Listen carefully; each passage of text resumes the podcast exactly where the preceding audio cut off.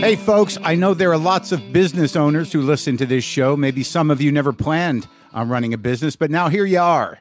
One thing you've always got to keep in mind is how much you're spending on your operating costs. That's one of the first things we had to keep in mind with WTF. And with things costing more today than they did when we started, you want to keep your expenses down.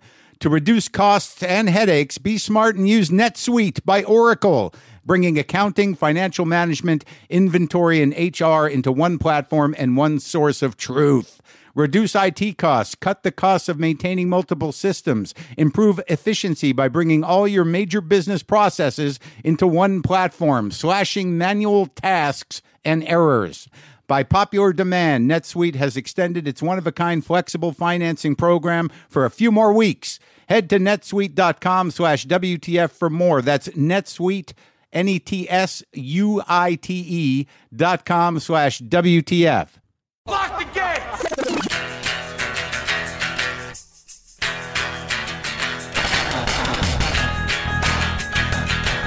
All right, let's do this. How are you, what the fuckers, what the fuck buddies, what the fucksters, what the fucking ears, what's happening?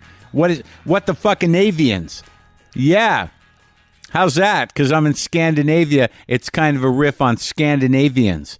Did you get that? Did you dig it? I did that for all the people that will, you know, hopefully have come to my show last night. I've traveled to uh, Oslo, Norway, which is where I'm at now, in a hotel room that is overlooking the National Theater, which is quite a building. It has been a a fun and exciting trip here to the uh, birthplace of Minnesota, and it gives me a whole new insight into the upper Midwest of America. But uh, but Norwegians and and uh, Swedes in their environment, very pleasant people. It's beautiful up here, though, honestly. And don't tell Sweden this, but I'm enjoying Oslo a little more. Maybe I've just locked into the groove. Maybe I've uh, relaxed into it a little bit, or maybe it's just there's something different about this city. I like both of them, but Oslo is very beautiful. We went, I went to a castle. It was around a long time ago, and then they made some renova- renovations. It has been used on and off uh, over the years. There's several different types of rocks involved from different eras that things were built on. It's up on a hill. Uh, there's uh, bricks and wooden doors. There's archways. There's um, holes for cannons, and it overlooks a a fjord. I believe it would be. I believe that I'm now just half a two, two blocks away from a fjord, which I don't think I have been before, and uh, went to a lovely museum here. Great, great contemporary art collections in both uh, Sweden and and here. I, I would tell you the name of that um, of that gallery if I could. Oh, here I have it. I have the museum guide right here. It's the Astrup Fearnley Musit Musit Musit. I, I don't know. I don't know how to pronounce it. Let's just say museum. And I saw some great stuff there. I did. I, I really did. And Sarah even liked most of it. It was it was exciting to go see contemporary art where uh, where it's it's very personal for her because these are people she knows. She's got her tastes, and uh, I need to be educated. Sometimes I don't uh, I don't quite know uh, why things I like are uh, are important or not important, but I learn. I learn, which is a nice way to say I take it, folks. I take it. oh boy, having a good time out here on the road. Good times. So we went to the Viking Museum, to a Viking museum, and I saw a Viking ship, and there was a bunch of Viking artifacts around. And I don't know. I feel very connected to it. I, am not. I'm not sure what I'm experiencing here in Norway, but uh, but I feel very connected, and I, I I highly doubt that I have any unknown Viking ancestry. Though it's possible, it looks like they got around. Looks like they at some point they might have even dipped into Poland. They it looks like they parked a ship. If I was looking at the routing correctly, they made it all over the place. Ireland, I believe Dublin, if I'm not mistaken, from the two sentences I read earlier that I'm I'm assuming are true, might have even been founded by by Vikings. There seemed to be some Gaelic Viking crossover, but they got around, man. They got all the way down around to the top of Africa. They got around into the Mediterranean Sea, and then they they they kind of kind of moved up. They noodled up uh, into uh, Europe, and it looks like they might have touched ground uh, just outside of Poland and and hike down into Poland, perhaps doing some uh, conquering, some pillaging, maybe a little raping. So I'm not saying I'm not saying that I have any Viking in me. What I am saying, what I am positing here, is that it's possible, and perhaps I should get my genetics done because I would like to know if I have any Viking in me because the pull is pretty strong up here. But I'd like to believe that I am one of um, a select few Viking Jews. You know, the Viking Jews, the Jews that, you know, got a little queasy on the boats, weren't great with swords. Uh, but, uh, but but see that then see what I'm stereotyping. I'm I just caught myself in st- I was stereotyping Viking Jews. There were some tremendous Viking Jews, uh, very powerful conquerors, conquerors. Goldberg the Almighty was a, as everybody knows, one of the most powerful Viking Jews. Um, there was Stein the Frightening, uh, if people remember. There was uh, Iskowitz, the uh, terror of Poland for a minute. You do look at the the swords and the uh, engravings and stuff, and you find how you find how it's com- it's very compelling, and it, you can see where the metal guys like it, where the leather guys like it, where you know belts, uh, people who make belts and leather things enjoy Viking stuff. People with uh, uh, you know hardy beards. I mean, I get it, I get it. People who enjoy wearing uh, helmets with horns on them, which are back. I don't know where you live, but there's a. I think there there's some of that going on in Brooklyn, maybe out uh, in Highland Park where I used to live. You're seeing the horns on helmets again. The helmets that come all the way down with the steel nose guard um, are happening.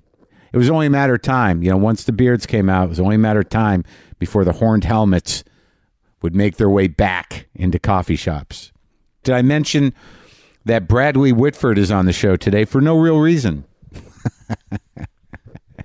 He's uh, it's always nice to talk to Bradley. I've met him a couple times. He's one of those guys that I'm like, I, I know I'm going to get along with this guy. Uh, but he, he he was you know he was a nice chap, but he wasn't really plugging anything. Just came by, wanted to hang out, talk a bit. It was really like that. It was really like that.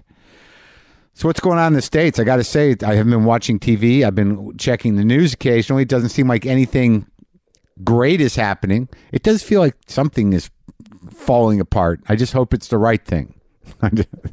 oh boy, I'm too now. I'm a little giddy. I don't know if the air is thin here. It does stay light a long time. It's only about five or six hours of darkness. It feels like maybe I don't know. I just we I go to bed. It just got dark at like 9, 10. I wake up, you know, sometimes during the night, and it seems like it's light at four or five. I don't, you know, I could research. I could research all of this. But as some of you know, I like to speculate. I'm enjoying it here. Oh, yeah, I just realized. You know what? You know what might be doing it? I uh, what might be creating some genetic exhilaration and connectivity uh, to this region is uh, smoked fish.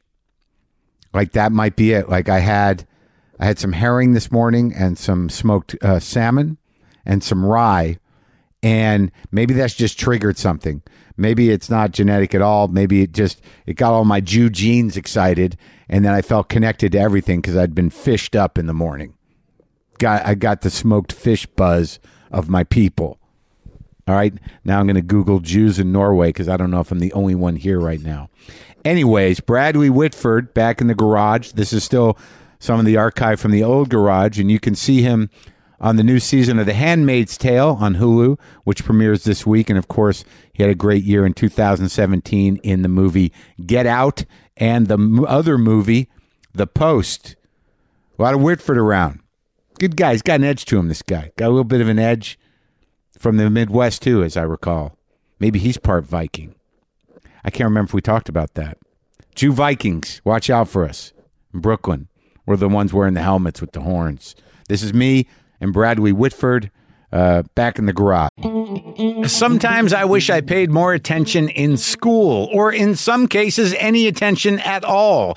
There are probably a lot of things I could have gotten more out of, like literature, and now it's probably not in the cards to go back to school and study the classics. But luckily for us, there's a new podcast called The Foxed Page that dives deep into the best books of all time. This is basically like the best possible college English class, but more relaxed and fun. No pressure of grades or needing to prepare something to say in class. It's only the books you want to read and know about presented by best-selling author Kimberly Ford.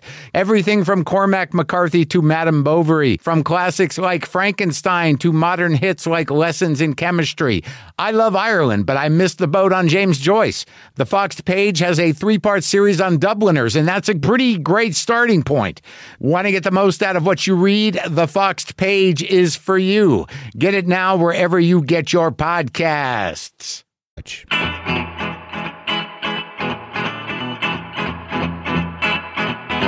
I, I guess uh, I don't generally talk politics, but uh, but no, I, I, I it's I guess it's Hollywood. I don't know. I, I don't know what this podcast is. I've had a lot of different types of people here. I'd like to think, but I did have a yeah. I had a sitting president. Y- yeah, yeah. But Did that, he sit you know, here? He sat there. He sat here. Yeah, he sat right there. You've met him before, though, haven't you? Uh, yeah, yeah. Well, okay. Don't you West Wing alumni have special privileges within the Democratic uh, government? Yeah, yeah. We go right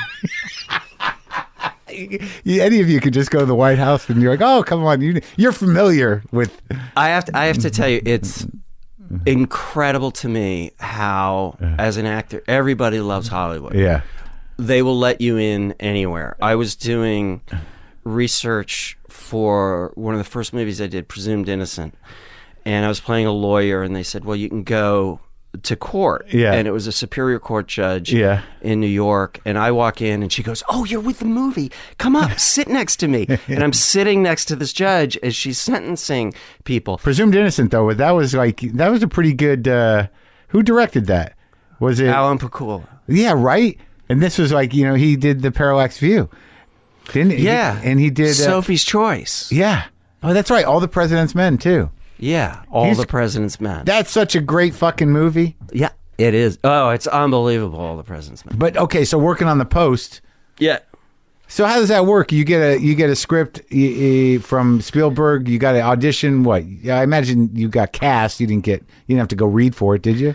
I uh, read the original script, uh, and then there was I heard talk that they were interested in me, and then you go over to Amblin and you go through some extreme security and a delousing procedure. Right. They got they look in your eye eyeball, They your look- iris, and they, they- thumbprint. And, and then you go into a secure room and you s- sign an NDA.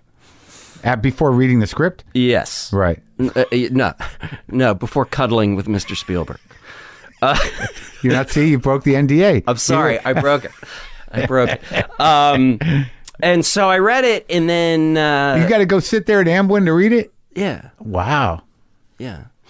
Um, and then I was leaving. It was a great script, and Yeah. and I'm leaving, and then they said no, he wants to talk to you, and then I go into a room, and he comes in, and like as an actor, you're like. You know, do I have it? you know, he's like, yeah, yeah, yeah, yeah, yeah. But he was funny. He was like, uh, this character is not a real human being. Uh, this is not a human who existed. It's a kind of an amalgamation of sort of Well, ma- right. male business interests. Yeah. So he goes, I like it when I don't know it's you, which is either a compliment or Right. or, uh, or a criticism. But he said, uh, throw yourself off a little bit visually. I'm like, okay. What does that mean to you in that moment? Uh, I, I, I, I, I sort of get what he wants. I immediately go to a joke like, you know, can I give him a, a you know, seizures? You know, Yeah, right. uh, you know, is, is Sure. there something like uh, Tick. a tick? Yeah, yeah, you know, yeah. Mild Tourette's. Mild Tourette's. Yeah. Uh, I actually joked with him about that about the, the opportunity. Like I could do something incredibly crazy and specific, and everybody watching this movie would think, "Wow, he must be nailing it," because nobody would just play it, play it like that. Right. And then he said, "I want you to sound a little different." But Then you. than you. And I'm Uh-huh. like, an accent? Uh, uh, and he goes, yeah, but I don't really want to know it's an accent. I'm like, so like a half ass accent? Yeah. Uh, He's basically just saying, like, don't bring yourself too much to this part. Leave you at I home. want you, I need you to act. not that much. Yeah. And then, but the funny thing is that I go, like, it's a complicated script. It, Yeah. You know, it moves around. A little too much for my.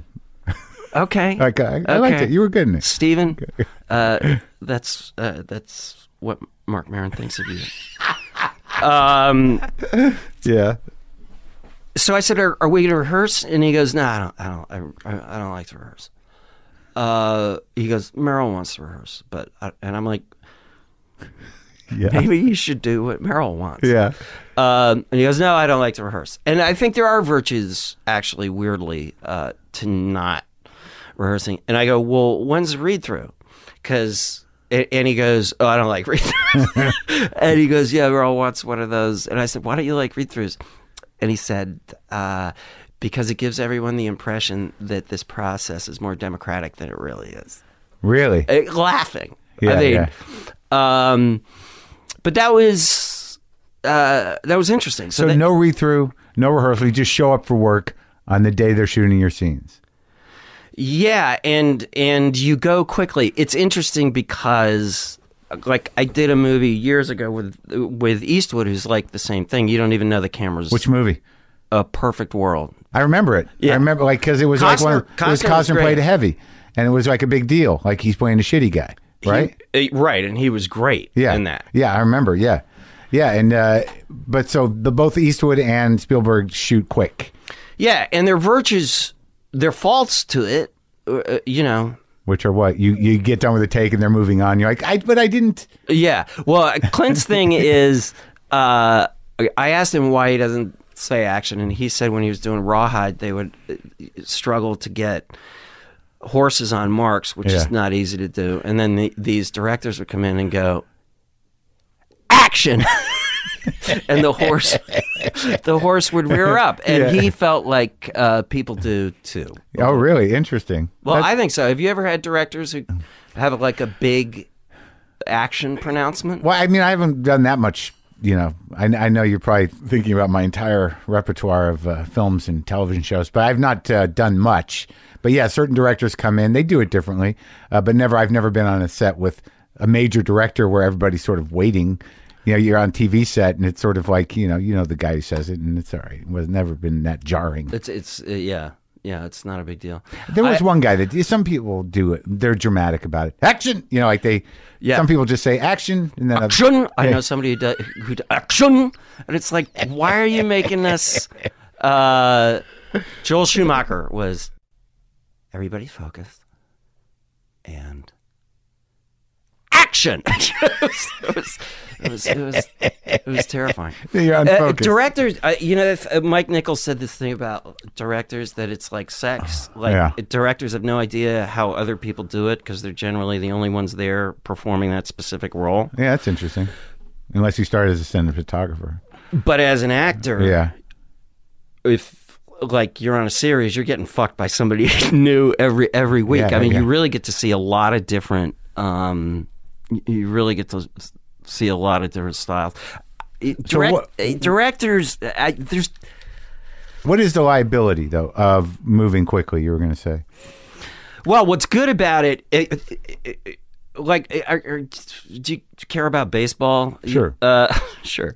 Uh, you know, when knuckleball pitchers come in, nobody, there, there are very few, few strikes thrown, Yeah. and everybody in the field kind of gets lazy. Yeah. And if you know you're going to get an infinite number of takes, you tend to not like really get ready. Yeah. With Spielberg or with Eastwood, you know that your first take is going to be seen by your grandchildren. Right. So you gear up. It- you know, it focuses the mind. Uh, and it's changed now.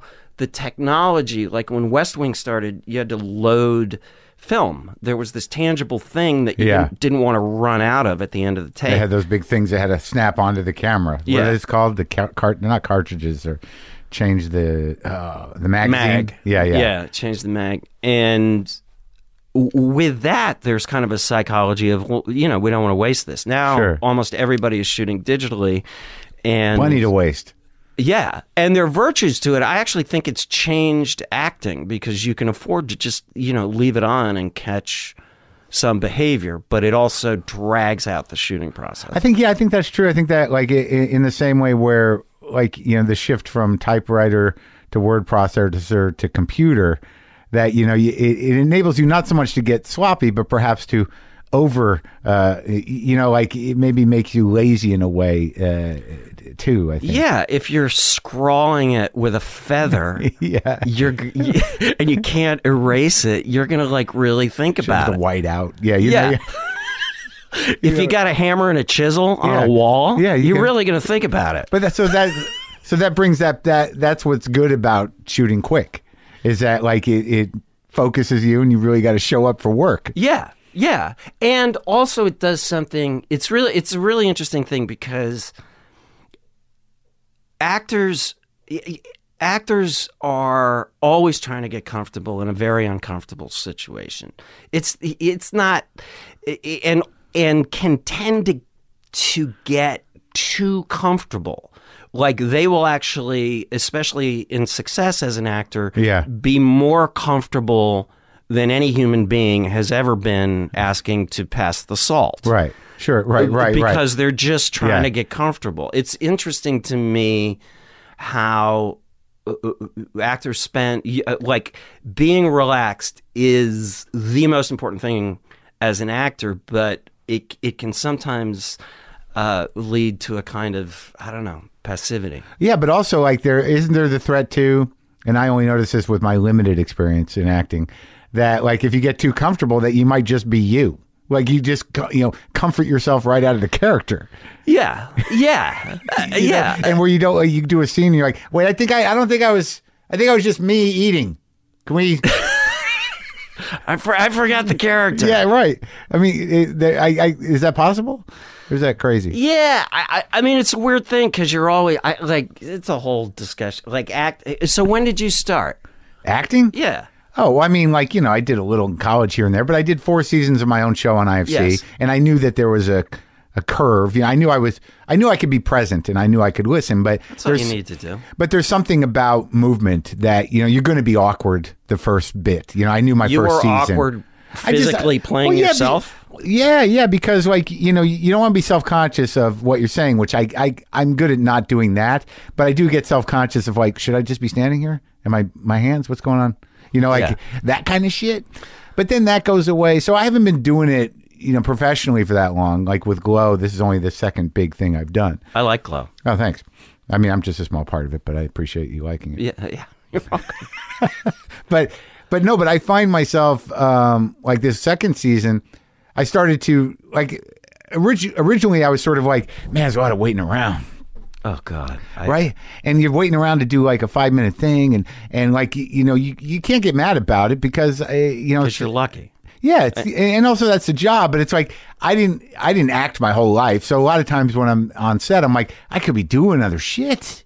Like, Uh, listen, I find this. I, I I say all the time. I love acting. I despise shooting. The process is. I love the community on the set. Uh, yeah, but th- it is this weird combination of glacial and anxious.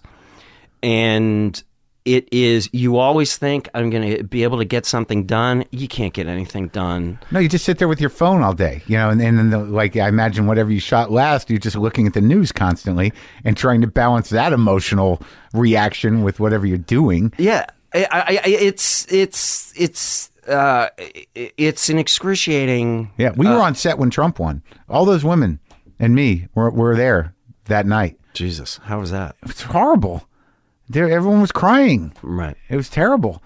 But uh, but in in terms of your question, asking me like I haven't been doing it that long, and what I've noticed, what I was getting at was that in the second season, I realized, well, you know, work when you got to work. Like you know, really enjoy it. If you like acting, it's it's going to happen. Your your scene's coming up, Right. You know, so deliver. You, you know, be in it as much as you can. Like that's when the work happens. It's in television. It's you know, it happens quickly. You got to do some coverage, but like you know, here comes your time. You've been sitting around for four hours. Right, right. Yeah, get ready. Yeah, yeah, yeah. You you got to get ready. But the process is excruciating. When I die and go to hell, Yeah. it's going to be final touches forever.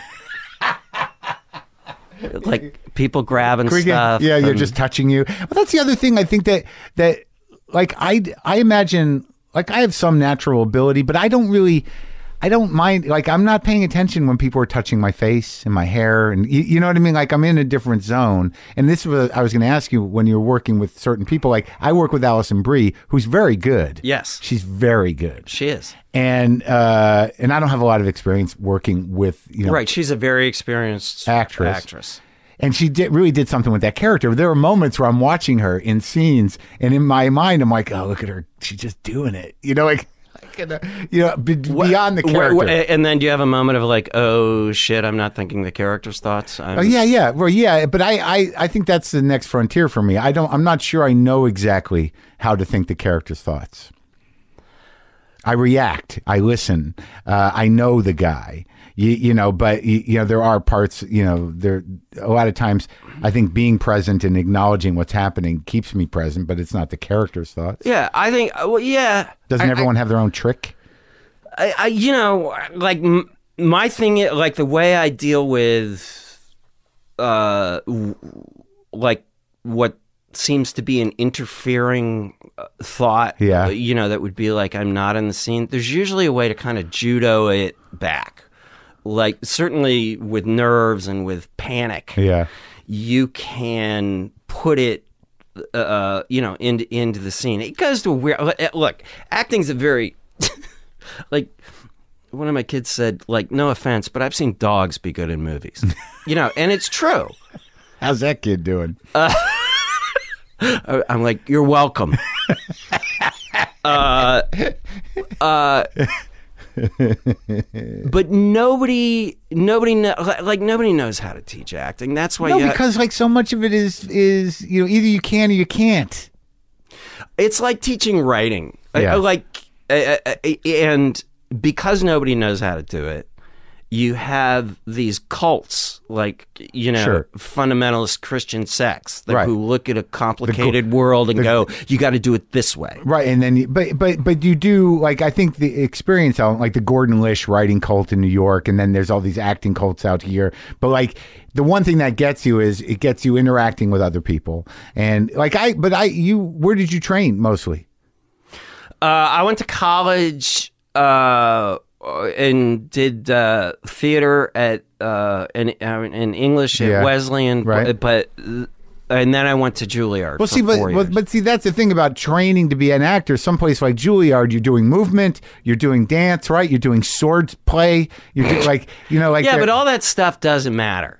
Uh, like kind of. But I, I okay. I, I, I, like you uh, yes you can teach like how to use your voice you can gets in your body. yes yeah but but you can't uh, nobody knows you know how to teach acting the one thing you can agree on is you got to be in the moment you got to want something uh uh Can't teach anyone how to be Gene Hackman, no right? no Like the, the you know, or or you, you, it's just like you, you, when you look at huge movie actors, wh- what whoever taught them whatever, what what it doesn't matter.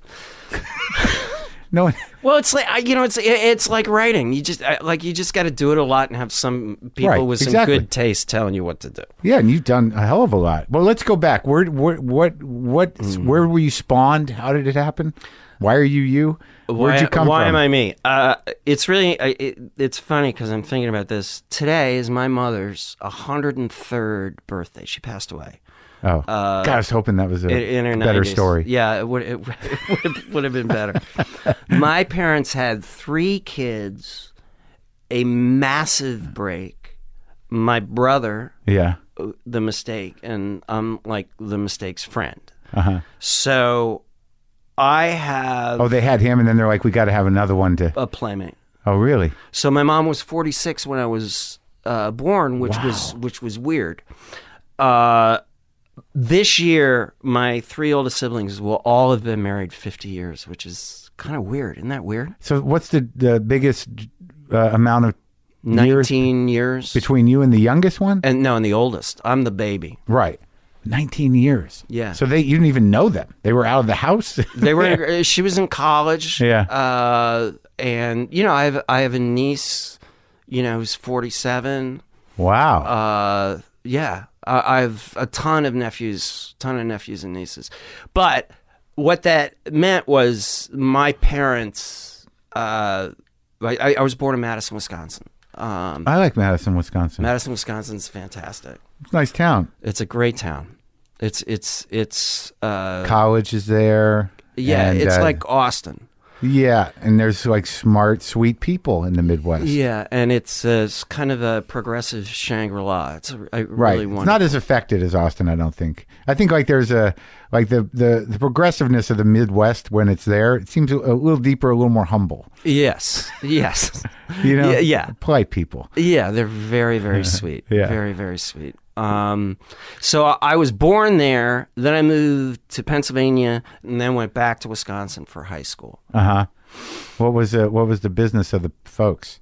Uh, my dad was a frustrated musician. Uh, he basically worked his way up in an insurance company, but he was an amazing piano player. He had perfect pitch. Jazz? uh yeah, yeah kind of big band you know, uh, Yeah. you know stuff Oh, I- yeah. but it was interesting because he always i think kind of i could tell that he kind of got off he never thought it was a practical thing Right. for any anybody to do it's interesting to me because i think about this people parenting now Yeah. like our, our generation of parenters are like uh hey we're we're cool you know we're t- we're totally cool with whatever you want to be but what the fuck are you Yeah. like are you a jock Yeah. you know are you an uh, you Are know you talking about the parents or the yeah parent- yeah or the kids? the the parents there's this weird They're not grown up yet, is what you're saying. yes Yeah. yeah they're overly invested in trying to control this process i was the fifth kid Yeah. my my parents were like, uh, you know, love them, keep them out of traffic. Yeah, good- uh, they'll, good luck with they'll be whatever they want. So they were appropriately disinterested. Yeah. Uh, if my father had But done loving? totally loving, Yeah. Oh yeah, that's good. to- I I am extremely lucky. Yeah. Uh, uh, they were at a very happy place. Right. And they knew I was the last one. Yeah. Uh, I, I, every time I walked in the room, I felt like uh, my parents would smile. It was really l- loving. That's great. well, they've been through the worst of it. Like they Yeah, they, th- yeah, yeah. They'd like they'd already done it, and then they'd kind of chosen uh, chosen to do it again. But I think about the fact that if uh, if my dad had come to me after the uh, arsenic and old lace in seventh grade Yeah. and said, as I would to my kid now, "Oh my God, I have never seen you so happy. Uh, do you want to take an acting class?" There is no question I would not be an actor because either I would have pulled against the leash, or I wouldn't have the sense of ownership that I had because it was always this cool thing that just I, I, I was kind of in love with. Now my dad loved it. Like my, I have just memory after memory of like doing a play and my dad standing up with his flash camera. Yeah, yeah. you know, and and taking a picture. But it's just it's interesting to me that um, Had he been overly supportive, you would have said, "Fuck that." Oh, if Bruce Springsteen's mom came down and said, "Honey, you got something," like like you need to take some guitar lessons, he'd be a drunk in Newark. Put that guitar down. well, yeah, we've moved from Asbury Park to Newark. That's a sad story. Yeah, Yeah, yeah. He, he had to get out of Asbury. that's right. Because his mother was there trying to get him to play guitar. Yeah, play it again, Bruce. No, come, Oh, on, come on, Ma. Uh, well, that's well, that's interesting. I, I I guess that's true, though, huh? So your dad was accepting, but still was like, "Don't don't put all your eggs in one basket," kind of thing. No, he was totally uh, like. It never occurred to me growing up in Wisconsin. Like, if you're from here or you're from New York, like Yeah. you know somebody who's been in a movie, the idea of being an actor never occurred to me. It was an, e- even if it had, it would be too embarrassing a thing to say as an aspiration. Right. Uh, What'd your siblings do? By then, they were working for Christ. They all had careers, I would imagine. Yeah, yeah. I uh, yeah, I have a brother who's a journalist. Uh, I had a sister who's a social worker and writes children's books. A sister who's a nurse. Brother who's an interpreter. Uh, wow, it's interesting. yeah, So, uh, it's a very liberal arc there. you know, it is. yeah. Um, uh, but when I and then I applied to uh, you know schmacting school, and uh, I remember I said to my dad, I said, just think of it as like because it was four years What'd you do undergrad though? Where'd you do undergrad? Wesleyan What what'd you study? English. English and theater. All right. So, you- but but theater. What you weren't in the art school. You you you were you, you weren't in the theater school. You were in the English department, liberal arts. Yeah, it was. It's basically a liberal arts school with a you know with a little Right, right. crazy you know batshit theater department. Right. But but, but that was you were just doing uh, a minor in that. No, I, I no, I was like a real theater major. But the thing about Wesleyan uh, that that is interesting is it unintentionally created the conditions, the ideal conditions, I think, for people to like learn about acting. Which is like a mini Steppenwolf. It was all self-generated stuff. Because it was so small, or it, it, it, all the interesting stuff was outside the department, and there were just these venues where you could put a play up. Right. Uh, and it wasn't high pressure, and people sort of found their voices. Right. I, I was glad I got to do that, act a lot before. I got to Juilliard, Yeah. which is kind of a Zen sucky. You know, we're going to strip you down. It's a weird uh, uh, place to be if you're too young. I think. So you all right? So you do the undergrad thing, and you and you do a lot of work. You you have a good time. You do a lot of plays. You know, you you got some chops. You you took some chances. Yeah. You, you started to feel the uh, the uh, the parameters of your talent. right? I, I, the limits, I call them. You know what I mean? Yeah. and what you can and can't do, maybe a little bit, or no? Yeah. I, I mean, it was just fun, and it did not have any professional uh, uh, aspiration to it. It really didn't. It was, were you getting good notices? Were you getting like were people thinking you were good? What, was there Yeah, enough to yeah. obviously to audition for Juilliard? You must have thought like you know I got this, I can do this. Yeah, I, I didn't think I could do it. I thought that I could, uh, uh, you know, try it. I remember, like, pausing, looking at the letter when I got in. To Juilliard? Yeah, because it was like, I, you know, this kind of means you're going to try to be an actor. Well, what did you have to do? Did you audition what with a, a modern piece and a classical piece? What was the audition? Yeah, do you remember? Uh, look here upon this picture and upon this, the counterfeit presentment of a man. It was uh, Hamlet Yeah, thing. I don't remember what the, the modern one. But it was those two. Yeah, do two pieces with Yeah. four people sitting there, kind of thing. I, I I I hate auditions. I I despise them. I don't respect them. I don't respect their ability to like you know select yeah, uh, uh, uh, uh, talent or, or ascertain potential. Yeah. I, I hate it. I'll tell you a really interesting thing. yeah. Uh, this happened. I sh- really should have um, taken a camera. I thought of it. yeah. My class from Juilliard, we all got together, Right. which never happens. After 31 years, we all got together. How many are you? Like 12, 15 people? Is it like what is It it? was over 20. Yeah, it was about 20. Yeah. Back then, they used to uh, put people on probation and kick them out, which was abusive and stupid. Yeah. You know, the actors would come there and they would be told, uh, you know, at the first, I never was, but they'd be told, you know, you're on probation, which is a great way. For what? Because we might kick you out. But uh, for what? Not being What'd you good or. Oh, oh, so that was actually sort of like you know you might you're not you're not you're just not because you there was no transgression other than you might not be talented, so we're going to put a little more pressure on you.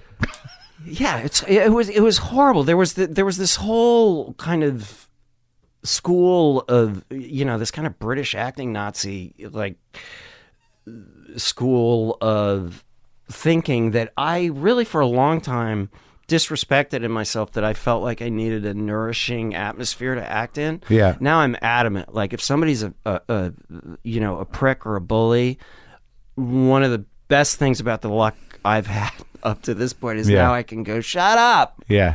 Yeah. you insecure son of a bitch. Yeah. Uh, but there was a lot of crazy at Juilliard. It was a very tough, uh, uh, tough place, and there were people who were younger than me there. About half the class had gone to college, half the class hadn't. 18 And- years old, 19 years old. Yeah, it's crazy. Yeah. uh, and we all got together, and it was. I wish I'd filmed it because it, it was one of the most moving. We hadn't seen each other. Only a few of us uh, are having the careers that we remotely hoped to have Right.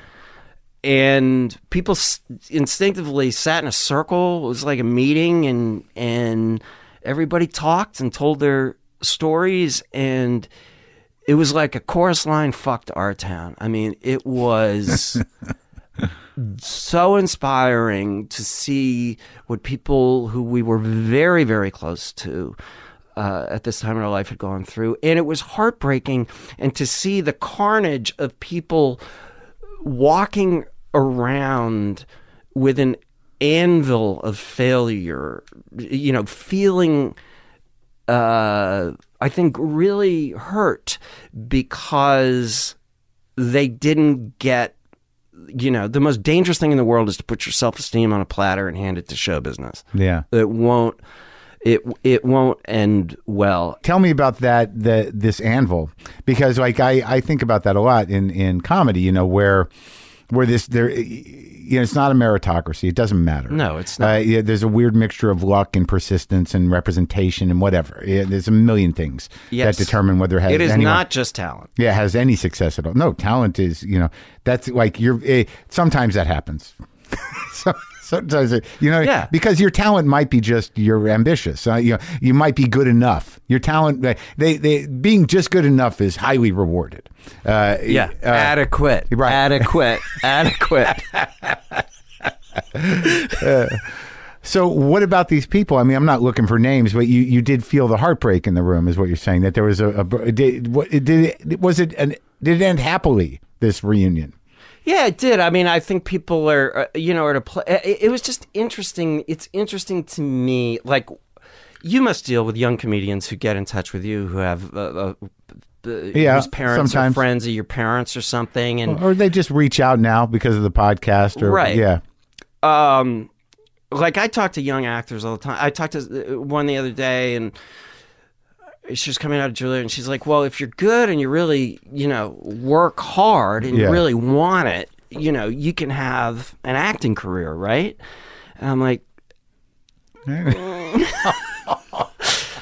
I, I'm like, if you're lucky, you know. Or, I, I mean, one thing I do believe that I say to these kids is, is I, I really do believe that if you're good and you want it, and uh, you maybe you won't be an actor, but you can have a life in storytelling. right? Well, I- that's what I tell comics. I'm like, well, look, don't don't don't bank on stand up as your only thing because, like, at any given point in time, there's only a few cats that are really making a good living as stand ups, and the rest are hammering it out. So if you can write.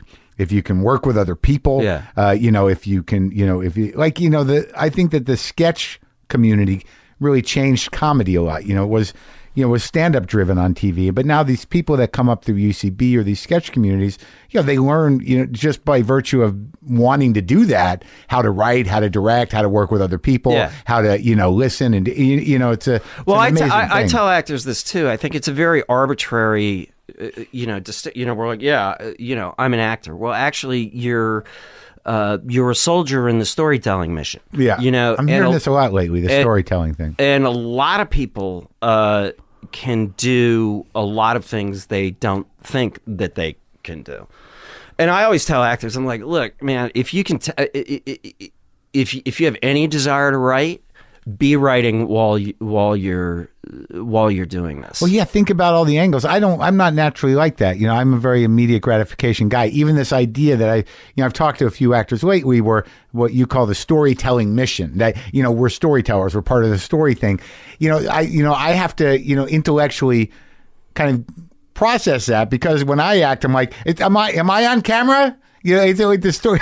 like I like the story, but like it, it's Yeah, no, you're not on camera going, uh, you know, hail the storytelling mission. You know, but it should be in you. Is that what you? no, no, no, no, no. All right. No, all I'm saying is, is is that at the end of the day, this whole thing is about telling stories, Right. and actors tend to not understand that they have a ground zero understanding of how to tell a story. They have like a really good sense, Right. Of what works and what doesn't and whether it's directing or or writing i want them to be open to that. And oh, also I, I, just being an actor you're you're it's so passive. You have to be chosen. And it's and it's heartbreaking. I was thinking about this the other day like what's humiliating about being an actor when you're struggling is you're aspiring to an arena you disrespect. Right. success at show is this and you're failing. Like it's like a double thing. It's not like you want to be a violinist you know in in the new york philharmonic and you're not you're just not quite there. Yeah. like you're auditioning for a commercial which which which you despise and you're not getting it. It's really rough it's uh, it's horrible. Like there's some moments where I'm like, I I don't always know what that is that keeps people going, other than like, well, you know, plenty. There's plenty of big actors that done commercials. You know, like I know that level. Like you know, this is just a stepping stone. It's part of this Oh, yeah. process. Getting, you, you know, but but there's also like I'm starting to realize that. Um, that some actors, uh, some who are lucky, or, or some actors who do end up getting work, uh, you know, they they just uh, they don't like doing anything. They don't like acting No, they like acting, but they're just lucky because, like, if they if they were given some other job, they would do nothing. There there are people that act that it's sort of like, are you kidding? I get to pretend and then I sit around. right yeah yeah yeah It's like, it's Right. great. It's great. Right. Yeah, yeah, yeah, yeah, They're not hung up on writing or anything else. They're like, this is like it's like a con. You know what I mean? Like, uh I mean, I'm, I'm, that's the negative side of it, but but the heartbreaking One side. of the Duplass yeah. brothers said one of the greatest. Uh, not Jay. What's the brother? Uh, Mar- Mark, is it Mark? yeah, Duplass? Mark. Yeah. Uh, somebody asked him, "Is there a difference between acting, writing, and producing?" And he's like, "Yeah, yeah. There's a big difference." And they said, "What is it?" And he goes, "You know, if you're writing or, or, or producing or directing, it's it's literally like you're raising a kid. You're in a constant sense of anxiety. Am I going to be able to bring this thing to its uh, this child to its full potential?" Uh, when you're an actor, you're like a drunk uncle who shows up, gives the kids a bag of Oreos, and lets somebody else put them to bed. Like, That's right. Yeah. but yeah, but that that heartbreak of that, you know, yeah, the fact that you've studied, you trained, and you got to go do an audition for a commercial you want nothing to do with, but that that's sort of like balancing that you can't be idealistic like you, you know to get into acting for the art of it that that has to be crushed pretty quickly you know once you realize yeah, that, like, no, if I, ta- I, I talk to young kids who come with, y- y- you know, uh, you know, real kind of artistic, you know, snobbery, and and you know, I'm like, okay, you know, okay, okay, Yeah. sweetheart, good luck, yeah right. good luck, angel. But but did you do you did theater right? So you come out of you, what did you learn at Juilliard ultimately? what did I learn? Yeah, Uh, without being cynical or funny, you must have learned something. Uh, here's here's what you learn. Uh, uh, the great thing about Juilliard was I went into debt, you know, but I was acting ninety percent of the day, and that's what what is the most important thing. And I'm doing very strange parts that I would not normally be cast in, which even if I didn't not necessarily in order to be cast in those parts when you get out, but I think it's it's a really good exercise to play th- things that are outside your range. right, so you can see, you know, it's owning your own territory. What Right. what can I do? Right. Yeah, uh, and you were just acting all the time. You Yeah. know, like these schools are like, uh, you know, it's like shrinks. It's like the shrink thinks it's them. right. No, what's making somebody get better is they're just coming and saying what's on their mind. Uh, you know, that's 90% of it with the occasional insight. So it's just, it was a relentless, uh, you know, four years of just acting in many, many different crazy things. Who was? Did we know anybody that was in your class? Uh, Tom Gibson, uh, Wendell Pierce, Uh huh. um, uh, you know, th- those are the most, you know, sort of recognizable And the people that you saw at this reunion, did some of them move out of show business entirely? or- Some do other things. Uh, some teach. Uh, a lot of people, uh, you know, kind of don't do it uh, anymore. Um, but it's true in the other art. I, I knew a guy who came in second in the Tchaikovsky competition, which is a really hard thing to do. You go into these like this is amazing at Juilliard. You go in these like practice rooms, and this guy who like nine hours a day since he was eight, and he just like takes a breath and he's and he throws his hands at the piano and he's moaning and you know playing this like Beethoven. So it was like the most incredible thing you ever see. He comes in second in the Tchaikovsky competition. What does he do now? I don't know. He teaches piano to kids who don't want to learn. Yeah. Uh, you know, it's brutal. Yeah. Uh, That's a very specific thing. That's a good thing about acting. Is like is that you. you, you, can be, you can start a, Well, a, you a can't- culty acting class. Well, no, you can do commercials. You know that guy. Yeah. You know the calling for a prodigy. right. It's like you know, wait, wait, so either you're the the soloist who plays with the orchestra, Right. or what?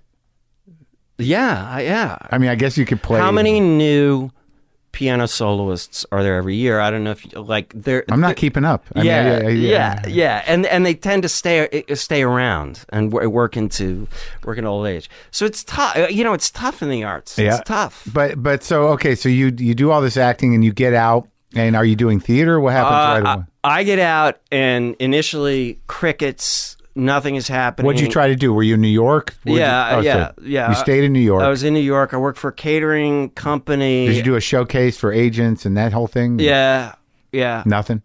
No, I got an agent, uh, but then nothing was happening. I'd gone, you know, four years of graduate school. Were you doing theater?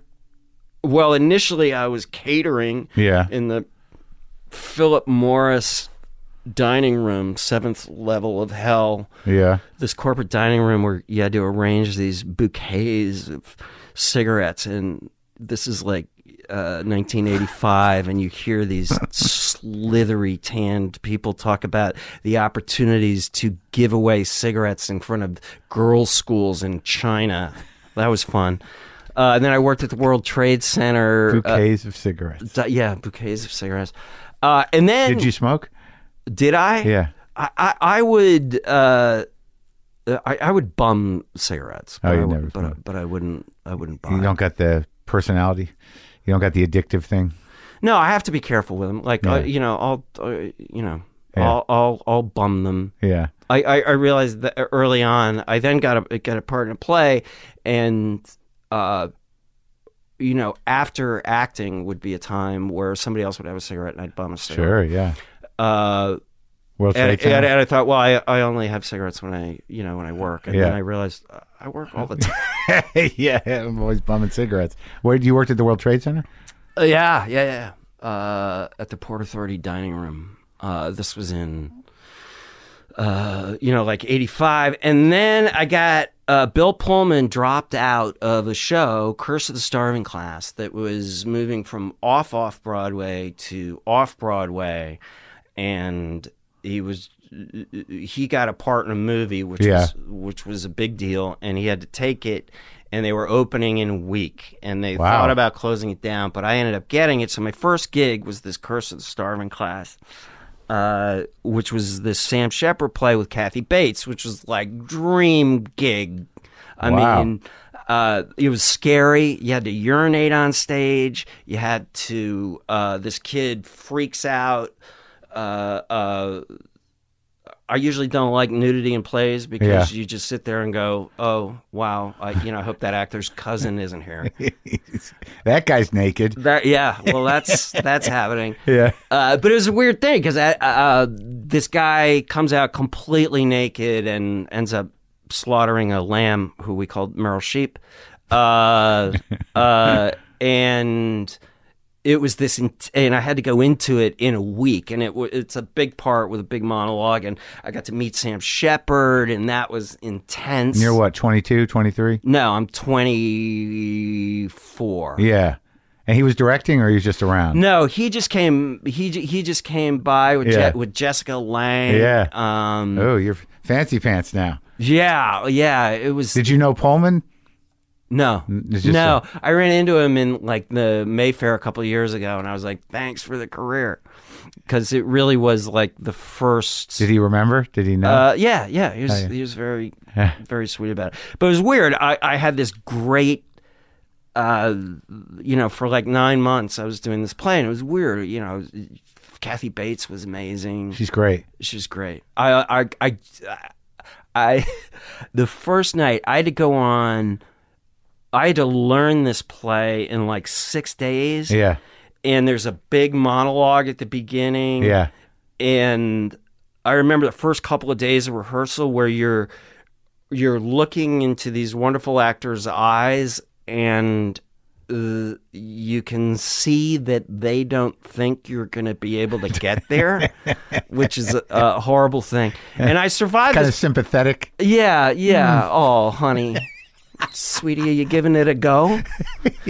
Uh, anyway, I was backstage right before it was opening night for, and there were critics, and I'd gotten the thing like you know a week before, and I'm backstage, and, I'm, and it's emotional at the beginning, and my I'm sitting on the floor, and my legs are crossed, and I'm like, you know, getting emotional, and Kathy, Kathy Bates walks by and goes, "Ah, what are you doing? Preparing?" Nice. Um, but there's a guy named Eddie Jones. I really wouldn't be an actor if this guy who played my dad, Eddie Jones, who was this terrific actor, was got, got me through that. I Oh, yeah? yeah. I could have, you know, it was scary. I was walking around. yeah, I can't imagine it. Yeah, I mean, like, and you just did it. Here's when you don't want to be naked Yeah. in rehearsal. Like yeah. if the play's going on, that's great. Like you're in the reality of the play, whatever that is, and, and you're naked. What you don't want to hear is the director go, "Okay, hang on one second. Because then you're just a schmuck with your dick hanging out. standing there with other, with yeah, other it's like it's like, can we not break the reality? and it's not right. And it's not like movies or TV where you got a dick sock on. No, you just Yeah, gotta those wait it are out. weird. Hey, they are weird. Yeah, I'm wearing one right now. Oh, really? Yeah. You, you took a liking to it. You figure you wear it. Oh my god. So, so how did Eddie Jones uh, help you? He just said to me, uh, he was he is an incredibly kind guy who had Yeah. faith in me when he shouldn't have. Uh huh. And you had a lot of uh, scenes with him, Yeah, he uh, you know he was my dad. It's that complicated Shepard, Shepard dad thing. Yeah, Yeah. shepherd daddy. Yeah. Oh wow, well that's nice. It's nice to have that the the one person with faith where they or trust or you at least can relax, you know, or, or know that like you have some support.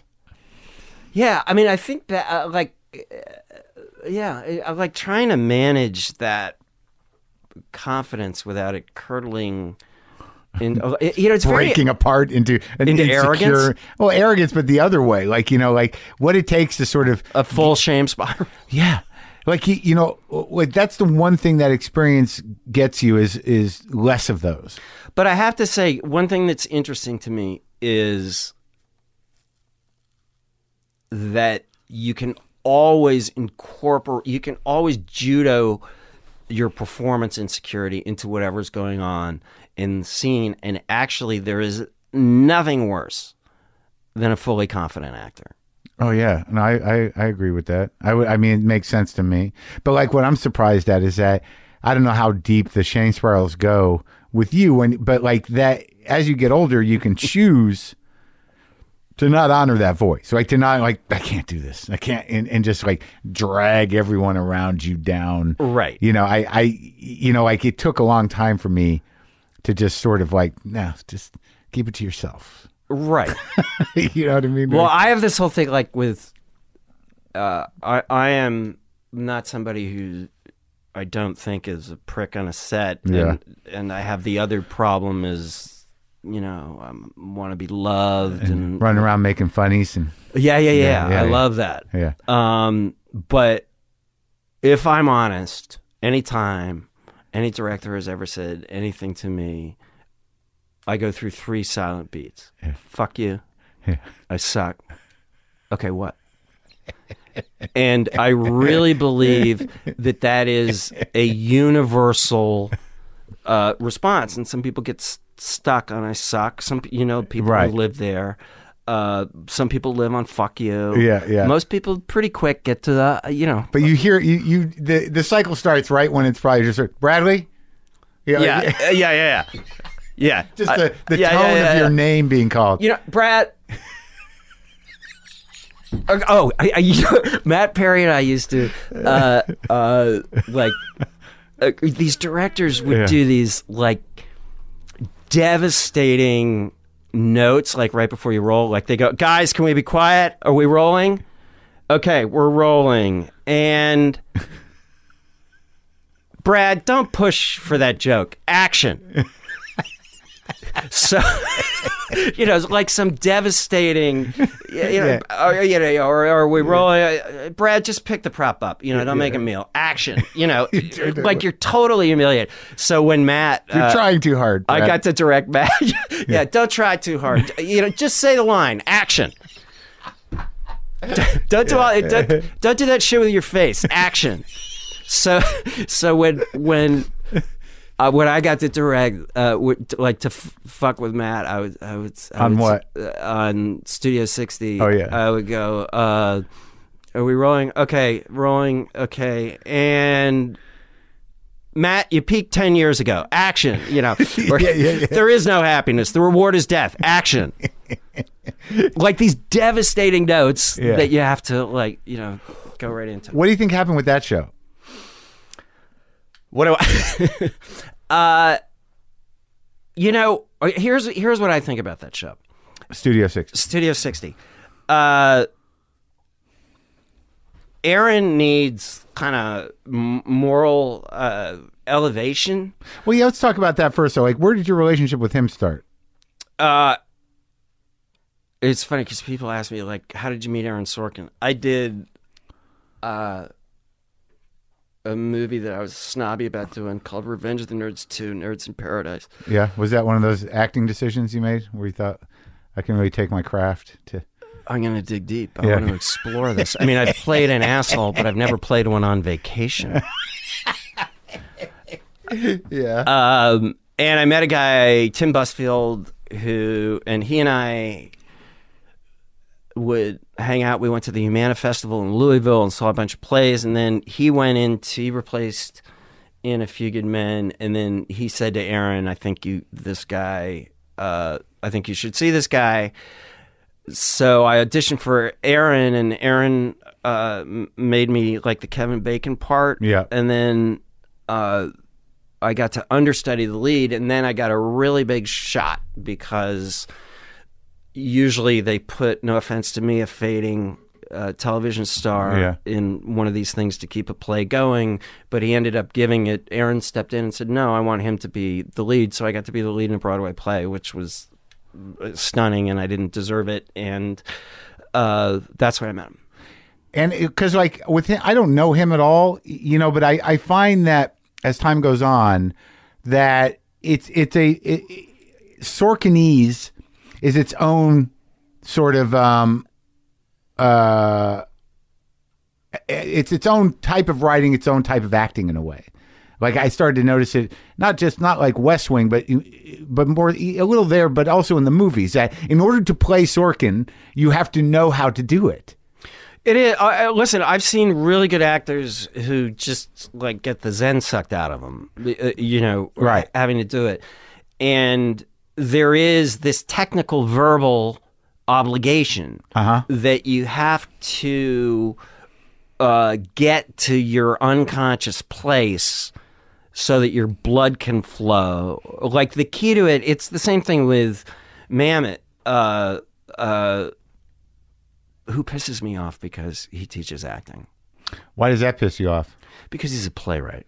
And what do you think about the way he teaches acting? I think it's playwright centric. It's Which like means, just like, say my words Yeah. very clearly. you're just a you're a pawn in my game. yes, yes. Anyone can do what you do. Anyone can do it. Just just talk say my words. But the great Mamet actors, their blood is flowing while they're fulfilling uh, you know this other. They're great actors despite him. They didn't learn how to act through Mamet. No. Right. No. Yeah, sure. You can bring life to the rhythm, man. Yeah, it's it's like Yeah. Shakespearean in a way. Yeah, yeah. And some people just get fritzed thinking about the logistics uh, of of the language.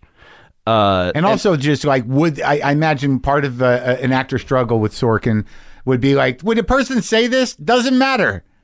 If you put the emotion into it, they it will they will seem as though they would say it. yeah, I, I, I like. I, I never felt like.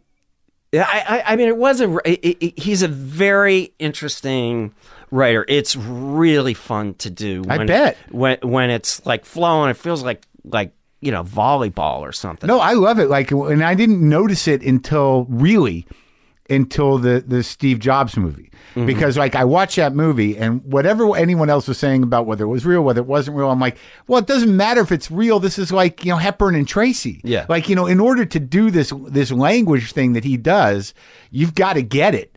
And when it's working, it's it's spectacular. I mean, I don't give a fuck about whether you know, the story is what it, you know the device of the story. Listen, it's extraordinary. That guy wrote 11 the equivalent of 11 feature films a year with West Wing. for 4 years. I, it will never be done again. It's an extraordinary uh, uh, uh, achievement. Um uh nobody will ever do that. Yeah. No, nobody's ever going to do it. And he was writing, you know, we would go in, I remember these like uh, you go in and it was like you know you got a new Arthur Miller play every, Right. every, every week. Was And I- everybody like was were you and Allison and everyone else was just sort of like, oh my god, every like every script that came out? They were pretty, you know, they were pretty great, and they were they were a lot of they were a lot of fun. I mean, Aaron is is an impatient. In the best way, an impatient showman. He's Yeah. desperately worried he's going to lose the audience's attention. So he brings these wonderful characters, and you know, there's a lot of wit. You were you were talking about Studio 60. One of the things with Studio 60 is like on West Wing, you have uh, the political world. Like basically, you got C-SPAN, and you bring in wit, Yeah. and you're like, oh, thank you. Funny when you're doing people. SNL, Yeah. and you bring in wit, you're pissed off Yeah, uh, uh, uh, you know, uh, I always felt that show. Uh, I remember talking with Aaron about it. That I felt, you know, like I want to see, like I want to see. In, I think Aaron could write a great. Well, I guess he did. uh, Yeah. afterwards, but like an Anderson, I I think like Anderson Cooper is under interesting pressures. You know, Yeah. where he does his, uh, you know, talks about a school shooting, Oh, does yeah, a yeah. presidential campaign, and then does, you know, has to get ratings right. uh, the the the SNL like the urgency in that show. It, that show was basically a show about writer's block. And Studio 60. yeah, and tried to build this terror of you know all the pressure uh, that was on Matt's character. Well, I know Saturday Night Live is going to be on this week, and I know they'll get something done. Right. and it may not be good, all of it, but I think it had a sort of, uh, uh, I don't know, false Yeah, it wasn't authentic. Right, The the show, the premise. right. Right. Yeah, I think that's probably right. Oh, and then he did what? He did Newsroom. Was that what it was called with Jeff Daniels? Was Yeah, that yeah, him? yeah. That was good. Yeah. Yeah. No, he's a brilliant, brilliant writer. Are you guys friends? Yeah, I mean, I see him. Uh, he's a like a big part of my life. I, I, uh, you know, I see him every couple of months. We we have dinner. Oh yeah. Yeah, it's a weird. I- Like, and Aaron had this power. Uh, I, my joke with him is that you know a great show about democracy, and he ran it like Kim Jong Il. Yeah. you know, it's uh, you know we were waiting for the story, you know, to come from him, and that's the way it needed. Uh, you know, it needed to be, but it sort of uh, and we treated him like a playwright. Yeah. Like we're going to make all these words work. Right. You know, we're not going to go to, uh, you- uh, know, hey, uh, Bill, uh, don't we get it with to be or not to be? Like, right. you know, Yeah. uh, do we do we need? That's the question. You Yeah. know, you- no, you, you like you would make it work. Right. Well, yeah. I mean, he's one of these. Like, I don't know anything about him, and I, you know, I, I definitely tend to mythologize people in my mind, and then when I meet them, I'm, I'm like always surprised that they're human. But he seems to be sort of capable of these, you know, inhuman feats, you know, uh, of creation that that are sort of amazing. Well, he does an interesting thing. He's uh, like he, he's like, uh, yeah, I'm going to paint on a big canvas. Yeah. like with West Wing. It's so funny to me. uh, There's all these political shows now, like all kinds of political shows. You know, the Veep is the comedy, Yeah. and Scandal is the kind of pulpy thing, And, and, the other one, the one that the House of Cards. yeah. And Yeah. when we were doing the show, it was like that arena can't work. Right. Yeah. Now it's like completely. You Yeah. broke it open for everybody. Let's talk. Like you did a lot. You've done a lot of movies, a lot of television, and you were great and transparent. That must have been now. How now? Uh, in terms of that set, somebody's been around as long as you have. That must have been a fairly unique environment. Incredibly unique. Like, how did you come to that? How did I come to I it? mean, how, did Jill ask you to do it? How did? What was the? I casting? had uh uh it was funny cuz I was here and it wasn't a point of pride, but I had noted the fact that I was like the only actor of m- my generation Yeah. who started in New York who had never done a Law and Order. Uh, Oh, really? So I was like, well, I'm Well, never you missed it. You missed. You kind of missed it, right? I, I just You weren't in those lean times during that time. You were a little before, right? yeah, no, I was up for stuff. It just it just never happened. And then uh, I got asked to do this SVU, but it meant going to New York, and I'm like, I don't want to go to New York. And they said uh, it's with Tambor, and he's always been one of my favorite actors. And I was like, oh, if it's with him, yeah, I'll go. Uh, and so I did that in the middle of a scene. He said, it's weird. This like. I'm doing this streaming show at Amazon. I'm like, Amazon's doing stuff. Yeah. This was, you know, before it started. Right. He said, yeah, and it got picked up. And then there was this part of this cross dresser, and he suggested me to Jill. Okay.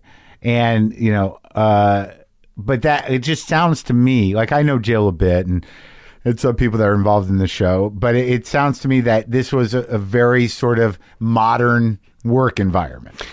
That, Yes. Yeah, that was highly not politicized, but it was at the cutting edge of, of uh, the new respect and uh, ways of, of engaging with people on gender levels. Yes, and it was, you know, it was a freaky set. I mean, you know, uh, it's di- it, it, it, there's this kind of dilation on that set because people are, you know, you're dealing. Uh, you know, I, I never wore a dress before, and Sure. you know, I, I I really want to make this work, and it's you know, it brings up complicated feelings. Did it? Yeah, yeah, it Like was what? cool. Like what? Like in you know? in- Well, my number one fear uh, was to was that I would be condescending about it. I actually had one of the most amazing experiences doing research for this. I I you know uh, just in like sort of an idiot like you know I'm gonna like you know Sean Penn this a little uh, Yeah.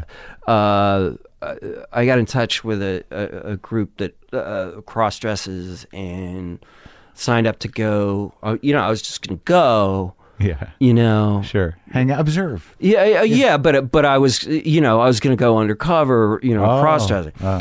and it was delicate to get invited to this thing. Under you know, understandably, and I got myself invited. As then, a spy. right, and then I realized, And also, you're a public personality, so well, yeah, I'm vaguely familiar. yeah. Uh, I don't know about that. And then- but uh, then I called him up and I said, "Look, I, I want to be honest with you. This is a safe place for you. Uh, is there any? Um, is there?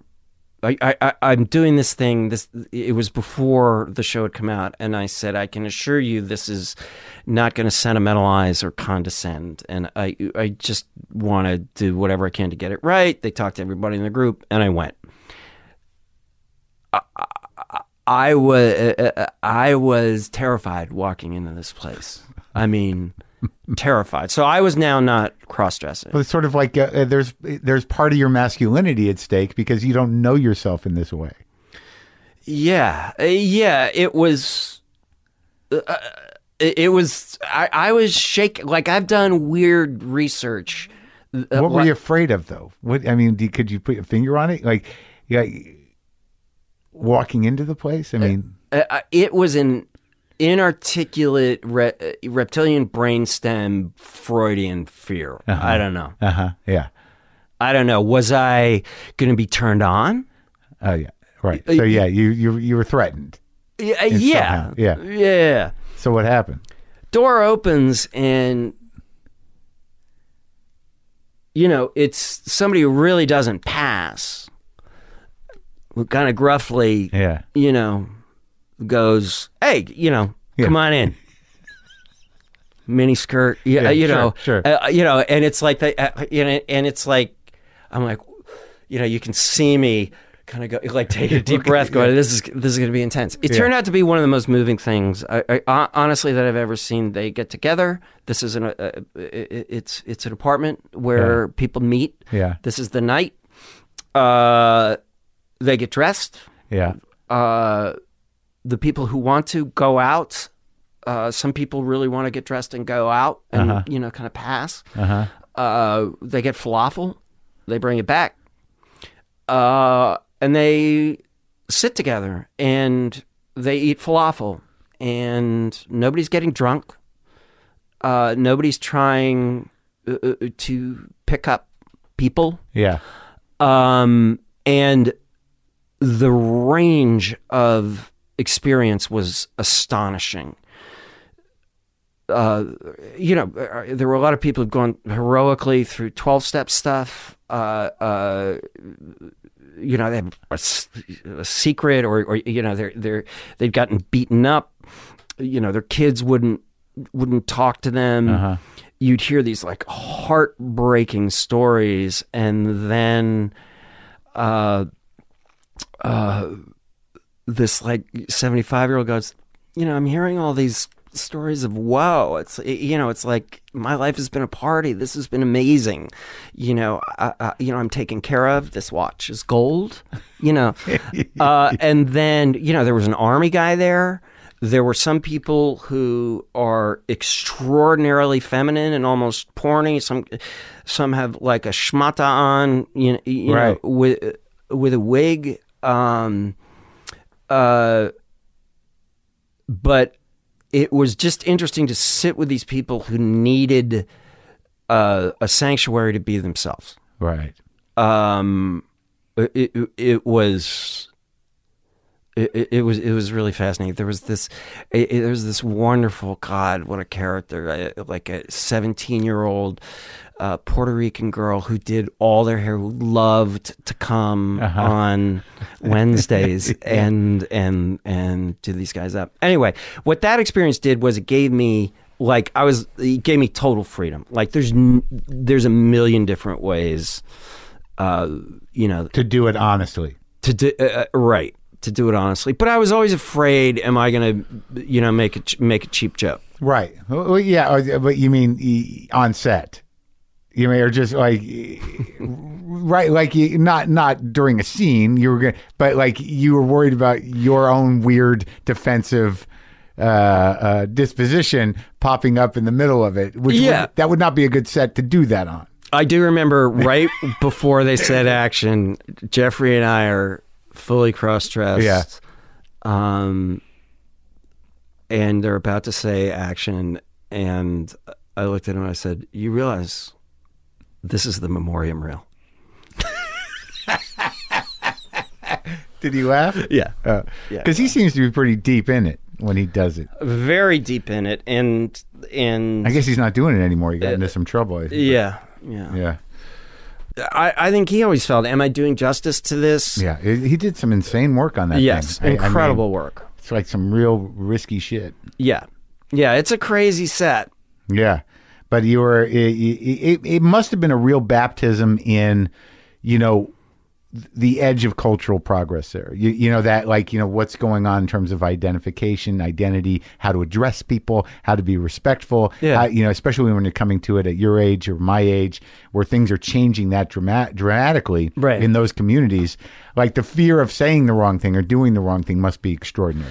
I find I have a, a, a nephew who is trans, and I actually find that most trans people are not freaked out Right. about pronouns uh, uh, you know because that's uh, you know that's not the issue of course it's an understandable stumble that you know that Sure. people are going to make and Right.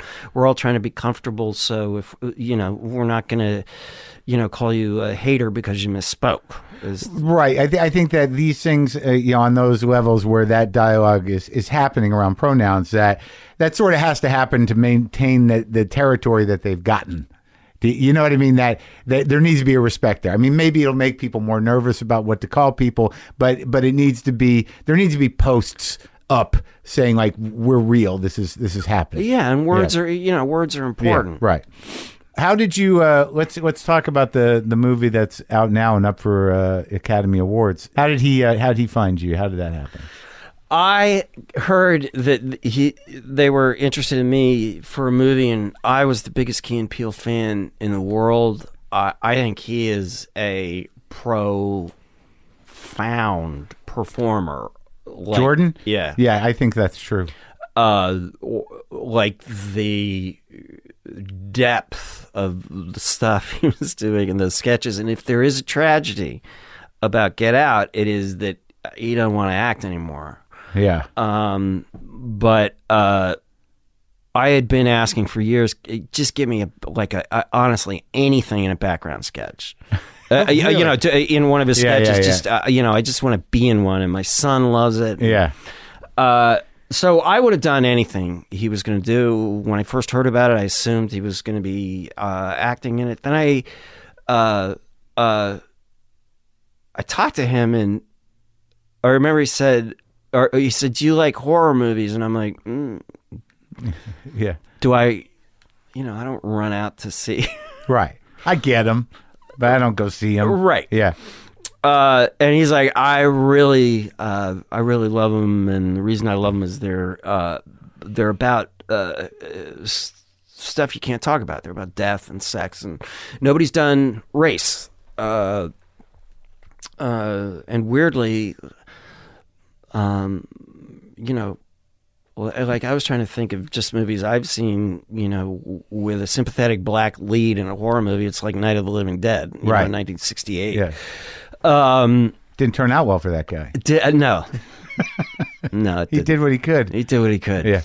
Uh, so then he sent me the script, and uh, I remember coming out and saying to my fiance, like, "This, uh, I've never read anything like this, and uh, I don't know if it's going to work, but it- you know, it'll be it'll be amazing."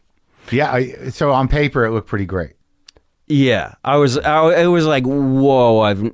It was this combination of like what I call like a forehead knocker of like, oh yeah, uh, like why didn't uh, ten years ago did, Yeah. haven't we done a horror movie that is really about race? Yeah. you, you know, and it was a combination of that, and it was not something I had ever seen before. And you're and you're reading it, and you're going, is this funny? Like I didn't know where I was. Uh huh.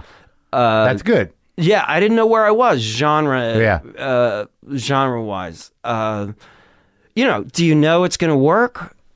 No. Like, do, do you finish scenes going, yeah, no? Like, it's like, I don't know. Like, you know, is this. Yeah, because also there's this menacing wrong to it. Like I imagine, yeah, you finish scenes and you're like, Ugh, that's kind of horrible. Yeah, and it, uh, like, are you tipping it? Oh, Are, yeah, yeah. You know, are you setting it up without tipping it? Mm-hmm. I mean, that's, uh, you know, and Jordan, Jordan was, he said, you know, this, it's just like comedy horror. He's, he's like, you got to set it up without anticipating it. Let the tension, uh, you know, expand and then pull a trigger. And either it's a laugh or, uh, you know, or it's a scream. Right. Um, he was very careful not to. He didn't want any jokes in there. There were no jokes. All the laughs, like, are. I, mean, I remember at one point at the end, I'd get killed with uh, with a deer head. Yeah. Uh, and it was just like one take where they ram this uh, deer head into Yeah. me, and I have a white beard and and blood, uh, you know, comes out of my mouth. Yeah. And so they want to get it one take. And my one disagreement with with him was, uh, I said, uh, "Can I just like boom, get hit and go, oh dear?" Uh, and he said, "No, it's a joke." Because of you know because it's a, because it's deer. He's like, no, Right. no, Oh, really? no. um, Oh, it was a pun. Yeah, it was a little it pun. Yeah, yeah. You can't, Uh, can't have no room for puns anywhere. But it was a 22 day shoot. Nobody thought it was going to work. there is a bit of a comedic relief with that. The guy's friend, that comic from Chicago. What's it? Lil Rel. Yeah. Yeah. You know, that you know that guy. It wasn't joke, but it was sort of like the that was reality calling, and that was very funny. Yes. Yes. Great ending. Great. ending. you know, he, like he changed it, right? No, I don't know anything about it. The original ending was you see him killing everybody in the driveway, and the y- y- you hear a cop car, and you see the red lights on his face. Cut. He's in prison. Lil Rel, the TSA guy, is Yeah. visiting him and saying, "We got to get you out. We know the truth. You're not gonna, you know, rot in a prison." Uh, and Chris Daniel Kaluuya's character says, "No, it's okay. We stopped him." That was the end. The brilliant thing that Jordan did was, which could be perceived as kind of a lecture about mass incarceration or injustice or something Sure. what he did with the ending, the way he reshot it, was you see the lights in the guy's face. There is a huge laugh when the door opens and you realize it's not a cop, it's a TSA car. There's a huge laugh of relief. And it's a much more powerful way because if you are laughing at that, you have internalized the truth that the cops can be a threat to an innocent black man. Oh, when you see those lights, Yeah. you, know, you're the whole history of that hits you. But it's so much better than Yeah. just sort of telling you this, Right. you know, an injustice uh, uh, occurred. What he did is the most unbelievable thing I've ever experienced. Uh, first time out of the gate, Yeah. 22 days. Like, it was quick. Yeah, and he's a solid guy. He's the sweetest, Yeah, uh, uh, uh, you know, and there's just glee in him. yeah. Uh, uh, and he is kind to everybody, which I really Oh, that's sweet. Did I hear you say fiance? Yeah. So you getting married again? Yeah. When's that happening? Um, I think it's going to happen during my. It seems like when your three oldest siblings are celebrating 50 years and the whole family's going to be together, that might be a good time. Oh yeah, Yeah, Amy Landecker from Transparent. from Transparent. you met her on Transparent. Yeah, in a I- dress. You were wearing a dress when you met her. I was wearing a dress. We did not connect at that time. Uh huh. Um, Has she been married? yes, Kids? yes, So you've both had lives. yes. We've both come out of some emotional white water Mm-hmm. Yeah. into a, a, a glade, a cool pool of peace. Oh, good. Well, I hope that works out for you. I'm serious. Yeah, thank you. It was great talking to you, man. Thanks You too. coming. My pleasure.